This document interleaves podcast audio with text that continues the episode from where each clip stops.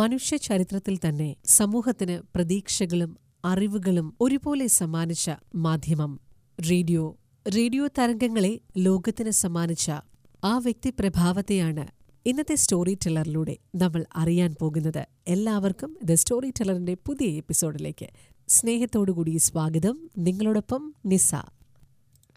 ഇറ്റലിയിലെ ധനികനായ പൗരപ്രമുഖൻ ജിയൂസെ മാർക്കോണിയുടെയും ആനി ജെയിംസിന്റെയും മകൻ ഗുലിയൽമോ മാർക്കോണി ജനിച്ചത് ആയിരത്തി എണ്ണൂറ്റി എഴുപത്തിനാല് ഏപ്രിൽ ഇരുപത്തിയഞ്ചിനായിരുന്നു. ഇറ്റലിയിലെ ബൊളോണയിലായിരുന്നു ജനനം. ഈ ജനനത്തിലൂടെയായിരുന്നു റേഡിയോയിലേക്കുള്ള ലോകത്തിന്റെ യാത്രയുടെ തുടക്കം എന്ന് പറയാം.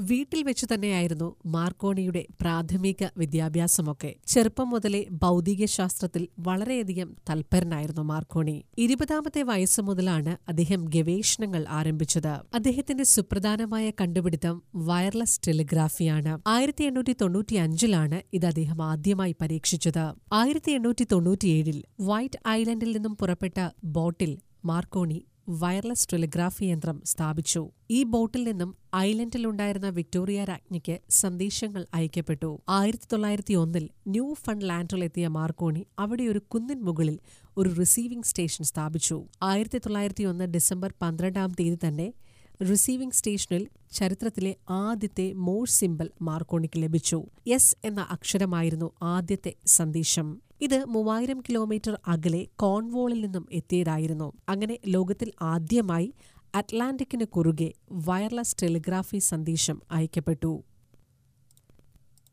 പിന്നീടുള്ള ഏതാനും വർഷങ്ങൾ കൊണ്ട് റേഡിയോ സന്ദേശങ്ങളുടെ ഉപയോഗം വർദ്ധിച്ചു. ആയിരത്തി തൊള്ളായിരത്തി ഒൻപതിൽ മാർക്കോണിക്ക് ഫിസിക്സിനുള്ള നോബൽ സമ്മാനം ലഭിക്കുന്നു. ആയിരത്തി തൊള്ളായിരത്തി പന്ത്രണ്ട് ഏപ്രിൽ മാസത്തിൽ നോർത്ത് അറ്റ്ലാന്റിക്കിൽ വെച്ച് ടൈറ്റാനിക് എന്ന കൂറ്റൻ കപ്പൽ മഞ്ഞുമലയിൽ തട്ടി തകർന്നപ്പോൾ കുറേയേറെ പേരെ രക്ഷപ്പെടുത്താൻ മാർക്കോണി സന്ദേശങ്ങൾക്ക് കഴിഞ്ഞു.